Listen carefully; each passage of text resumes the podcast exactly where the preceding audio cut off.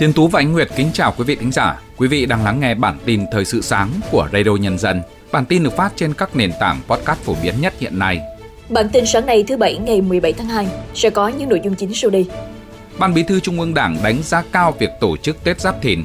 96 trường đã công bố sử dụng học bạ để xét tuyển đại học năm 2014. Xét xử sơ cấp vụ án Vạn Thịnh Phát từ ngày 5 tháng 3 đến ngày 29 tháng 4. Hungary ngăn chặn vòng trừng phạt mới của EU với Nga. Sau đây là nội dung chi tiết.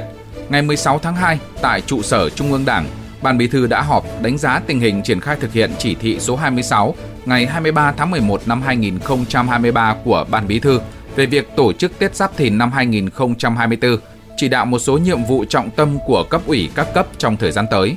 Theo báo cáo tổng hợp chung, chỉ thị số 26 được ban hành sớm nên các ban cán sự đảng, đảng đoàn, cấp ủy, chính quyền các cấp đã chủ động, kịp thời tổ chức quán triệt, triển khai thực hiện nghiêm túc việc tổ chức Tết Giáp Thìn phù hợp với thực tiễn địa phương, đơn vị, chuẩn bị tốt các điều kiện phục vụ nhân dân đón Tết vui tươi, lành mạnh, an toàn, tiết kiệm với tinh thần không để ai không có Tết.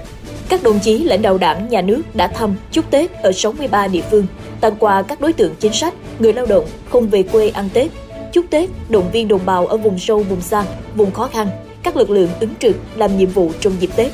Các cấp, các ngành trung ương, các địa phương đã hỗ trợ tặng quà Tết theo chế độ cho trên 13,9 triệu lượt đối tượng trên toàn quốc, với tổng số tiền lên tới gần 20.000 tỷ đồng. Về nhiệm vụ sắp tới, Ban Bí thư Trung ương Đảng đề nghị ngay sau nghỉ Tết, các cơ quan đơn vị địa phương tập trung thực hiện nhiệm vụ chính trị, nhanh chóng đưa các hoạt động trở lại bình thường, bảo đảm hoạt động công vụ diễn ra thông suốt, phục vụ tốt nhu cầu của nhân dân, không để tình trạng nghỉ Tết kéo dài, lơ là công việc làm ảnh hưởng đến hoạt động sản xuất kinh doanh của người dân và doanh nghiệp. Thủ tướng Chính phủ Phạm Minh Chính vừa ký ban hành chỉ thị về việc đôn đốc thực hiện nhiệm vụ trọng tâm sau kỳ nghỉ Tết Nguyên đán Giáp Thìn. Trong đó yêu cầu Bộ Công an chủ trì phối hợp với cơ quan địa phương liên quan để mạnh thực hiện các đợt cao điểm tấn công, trấn áp tội phạm, đấu tranh, ngăn chặn hiệu quả các loại tội phạm có xu hướng lợi dụng lễ hội gia tăng, hoạt động dịp đầu xuân nhiều tội phạm liên quan đến tín dụng đen, cố ý gây thương tích, gây rối trật tự công cộng, đánh bạc, tổ chức đánh bạc, chống người thi hành công vụ, tội phạm xâm phạm sở hữu. Theo ghi nhận sơ bộ từ các cấp công đoàn cơ sở, hầu hết công nhân lao động đã trở lại làm việc sau Tết. Tổng hợp của các cấp công đoàn thành phố Hà Nội đến trưa ngày 15 tháng 2 có 80,78% doanh nghiệp đã mở xưởng để sản xuất, với 88,67% số công nhân lao động trở lại làm việc. Số doanh nghiệp còn lại dự kiến sẽ mở xưởng làm việc từ thứ hai ngày 19 tháng 2. Theo đại diện Liên đoàn Lao động tỉnh Thái Nguyên, tính đến chiều ngày 15 tháng 2, trên địa bàn tỉnh đã có 98% công nhân về quê đón Tết đã trở lại nơi làm việc an toàn. Còn theo đại diện các công đoàn cơ sở tại Đồng Nai, tính đến chiều ngày 15 tháng 2, đã có khoảng 80% người lao động đi làm việc trở lại ở các khối doanh nghiệp và khối cơ quan hành chính sự nghiệp. Dự kiến đến ngày 19 tháng 2, số lượng người lao động đi làm trở lại sau Tết sẽ tăng cao. Bộ Tư pháp đang tổ chức thẩm định hồ sơ dự thảo nghị định sửa đổi bổ sung một số điều của các nghị định có liên quan đến đơn vị thực hiện phòng chống rửa tiền. Theo tờ trình của Ngân hàng Nhà nước, chủ trì soạn thảo, cơ quan phòng chống rửa tiền phải làm nhiệm vụ tách biệt về phòng chống rửa tiền, hạn chế có thêm các chức năng khác không liên quan trực tiếp, cũng như có thêm tầng trung gian kiểm soát để bảo đảm độc lập trong hoạt động. Cục Phòng chống rửa tiền được đề xuất trở thành đơn vị trực thuộc Ngân hàng Nhà nước, sắp nhập vụ ổn định tiền tệ tài chính với vụ dự báo thống kê. Cục Thủy lợi Bộ Nông nghiệp và Phát triển Nông thôn vừa có công điện về việc chuẩn bị lấy nước đợt 2 phục vụ gieo cấy lúa vụ đông xuân 2023-2024 khu vực Trung Du và Đồng bằng Bắc Bộ. Theo đó, đợt 2 lấy nước sẽ bắt đầu từ 0 giờ ngày 18 tháng 2 đến 24 giờ ngày 21 tháng 2, tổng cộng 4 ngày. Để việc lấy nước được đạt hiệu quả cao, Cục Thủy lợi yêu cầu Giám đốc Sở Nông nghiệp và Phát triển Nông thôn các tỉnh, thành phố, Giám đốc các doanh nghiệp khai thác công trình thủy lợi liên tỉnh, Bắc Đốn, Bắc Hương Hải, Sông Nhuệ, Bắc Nam Hà, vận hành tối đa các công trình thủy lợi để hoàn thành cấp đủ nước cho 100% diện tích gieo cấy, tăng cường tích trữ nước tối đa trong hệ thống kênh mương, đầm, ao, khu trũng dành cho tưới dưỡng. Đến thời điểm này, 96 trường đã công bố sử dụng học bạ để xét tuyển đại học năm 2024. Trong số này, các trường có tiếng như Đại học Ngoại thương, Trường Đại học Bách khoa, Đại học Quốc gia Thành phố Hồ Chí Minh, Đại học Khoa học và Công nghệ Hà Nội, Đại học Luật Thành phố Hồ Chí Minh đặt ra thêm một số điều kiện. Còn lại phần lớn trường chỉ sử dụng điểm 2 đến 6 học kỳ. Cũng có trường cho thí sinh lựa chọn các cách xét khác nhau như chỉ sử dụng điểm lớp 12, xét điểm 3 học kỳ hoặc 5 học kỳ. Thí sinh truy cập trang tuyển sinh của trường, chọn cách xét rồi điền điểm các môn theo yêu cầu. Dự kiến ngày 5 tháng 3 tới đây, Tòa án Nhân dân Thành phố Hồ Chí Minh sẽ mở phiên tòa xét xử sơ thẩm đối với bị cáo Trương Mỹ Lan, 68 tuổi, Chủ tịch Tập đoàn Vạn Thịnh Phát và 85 bị cáo khác trong vụ án Vạn Thịnh Phát. Phiên tòa dự kiến kéo dài tới ngày 29 tháng 4. Trong vụ án này, nữ chủ tịch Vạn Thịnh Phát Trương Mỹ Lan bị truy tố 3 tội danh tham ô tài sản, đưa hối lộ và vi phạm quy định về cho vay trong hoạt động của các tổ chức tín dụng. 85 bị cáo còn lại gồm 45 cựu lãnh đạo, cán bộ ngân hàng SCB, 15 cựu cán bộ ngân hàng nhà nước, 3 cựu cán bộ thanh tra chính phủ, một cựu cán bộ kiểm toán nhà nước bị Viện Kiểm sát Nhân dân tối cao truy tố về các tội tham mô tài sản, nhận hối lộ, lợi dụng chức vụ quyền hạn trong khi thi hành công vụ, thiếu trách nhiệm gây hậu quả nghiêm trọng và vi phạm quy định về hoạt động của ngân hàng. 5 người trong số này là cựu lãnh đạo SCB và các chi nhánh hiện đã bỏ trốn.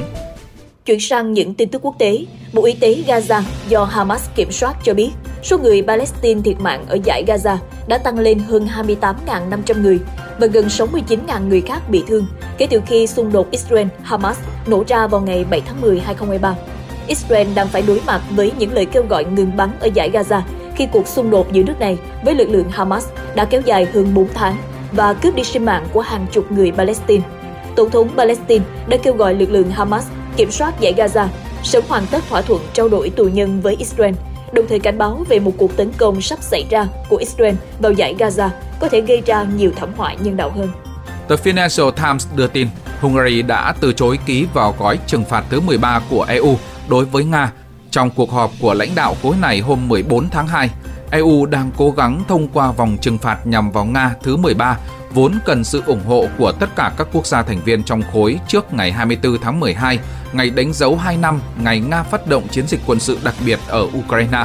Hungary đã có lập trường trung lập kể từ khi leo thang căng thẳng Nga-Ukraine vào tháng 2 năm 2022. Budapest lên án hoạt động quân sự của Moscow nhưng hạn chế cung cấp vũ khí cho Ukraine, đồng thời kêu gọi giải pháp ngoại giao cho cuộc khủng hoảng. Tập đoàn Google đang chuẩn bị triển khai chiến dịch chống tin giả tại 5 quốc gia thuộc Liên minh châu Âu EU trước thềm cuộc bầu cử nghị viện của khối diễn ra vào tháng 6 năm nay.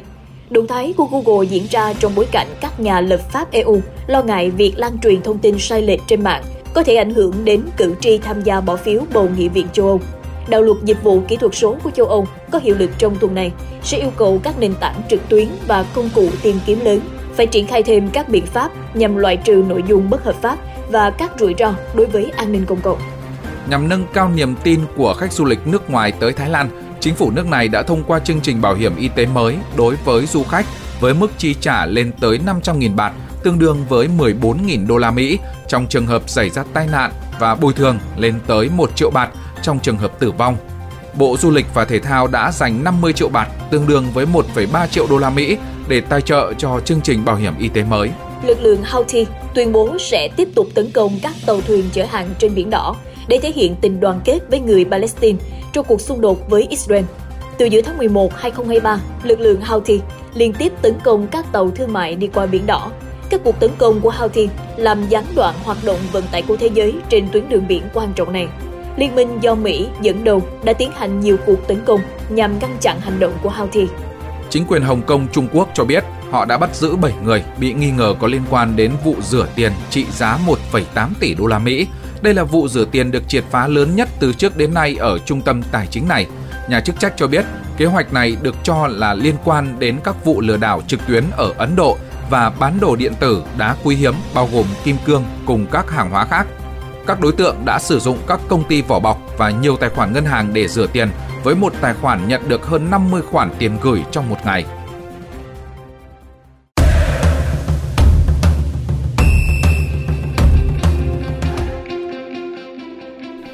Mời quý thính giả cùng chúng tôi điểm qua những thông tin thể thao đáng chú ý qua phần trình bày của biên tập viên Tiến Tú. Thưa quý thính giả, nhằm tri ân người hâm mộ trong dịp đầu năm mới Giáp Thìn, ban tổ chức sân Hà Tĩnh đã quyết định mở cửa miễn phí đón cổ động viên ở màn tiếp đón Hoàng Anh Gia Lai vào chiều ngày chủ nhật tuần này. Với vỏn vẹn 6 điểm sau 8 vòng đấu, Hà Tĩnh đang đứng thứ ba từ dưới lên trên bảng xếp hạng. Thay vì nâng cấp sân Old Trafford, tỷ phú Jim Ratcliffe muốn xây dựng sân vận động mới với sức chứa khoảng 90.000 chỗ ngồi. Công trình mơ ước này có thể ngốn 1 tỷ đô la Mỹ. Tuy nhiên để ý tưởng này trở thành dự án, Man U phải cần tới sự hỗ trợ của rất nhiều nhà đầu tư khác. Là người rất hâm mộ Real Madrid, Rafael Nadal khẳng định rất muốn đội bóng hoàng gia chiêu mộ Kylian Mbappe. Thậm chí ngôi sao quần vợt người Tây Ban Nha còn tuyên bố sẽ nỗ lực hết sức để giúp Kền Kền thực hiện thương vụ này.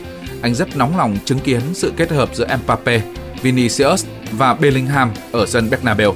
Theo truyền thông Hàn Quốc, sau khi sa thải huấn luyện viên Jurgen Klinsmann, Liên đoàn bóng đá Hàn Quốc sẽ phải bồi thường hợp đồng 7 tỷ won, tương đương với 5,2 triệu đô la Mỹ. Đây là khoản tiền lương mà nhà cầm quân người Đức được hưởng trong hợp đồng tới World Cup 2026. Giữa bộn bề công việc Giữa những áp lực của cuộc sống Đôi khi chúng ta bỏ lỡ những dòng thông tin hữu ích trong ngày Hãy để Radio Nhân dân giúp bạn tiếp cận với những thông tin để mỗi phút chúng ta không bỏ qua bất cứ một thông tin quý giá nào. Bật Radio Nhân dân vào mỗi buổi sáng và chiều trên các nền tảng số hiện đại nhất để cập nhật những tin tức chính xác và hữu ích. Radio, Radio Nhân, Nhân dân đồng, đồng hành cùng bạn, dù bạn ở đâu. Ở phần cuối chương trình, mời quý thính giả đến với những thông tin thời tiết cùng biên tập viên Ánh Nguyệt. Xin mời chị.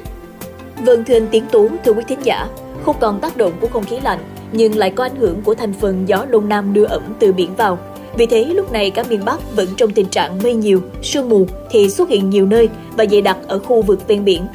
Cũng như vùng núi phía Bắc, nền nhiệt cao nhất trong ngày hôm nay ở Lai Châu, Điện Biên, Sơn La, Lào Cai, Yên Bái, Hòa Bình ở mức 26 đến 29 độ.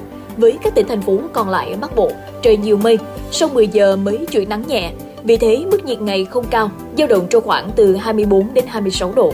Khi không còn tác động của không khí lạnh, thời tiết các tỉnh thành phố miền Trung cũng có những chuyển biến rõ rệt. Lúc này, mây cũng chỉ còn xuất hiện ở khu vực từ Thanh Hóa đến Thừa Thiên Huế. Nền nhiệt sẽ ở mức 25 đến 28 độ. Còn với khu vực các tỉnh thành phố từ Đà Nẵng trở vào đến Bình Thuận, nắng sớm hơn nên nhiệt độ cao từ 29 đến 32 độ. Trong ngày hôm nay ở cả Tây Nguyên và Nam Bộ, nhiệt độ sẽ tiếp tục tăng cao. Ở khu vực Tây Nguyên, ngưỡng nhiệt cao nhất trong ngày rơi vào khoảng 31 đến 33 độ, một số nơi cao trên 34 độ. Trong khi ở khu vực Nam Bộ, tất cả các tỉnh thành phố miền Đông Nam Bộ xảy ra nắng nóng trên diện rộng với nhiệt độ cao 35 đến 37 độ. Còn ở khu vực miền Tây Nam Bộ, nhiệt độ cũng cao từ 33 đến 35 độ, nóng cục bộ. Những thông tin thời tiết vừa rồi đã kết thúc bản tin thời sự sáng của Radio Nhân dân. Chúc quý thính giả có một ngày nghỉ thật nhiều niềm vui. Kính chào tạm biệt và hẹn gặp lại trong các bản tin tiếp theo.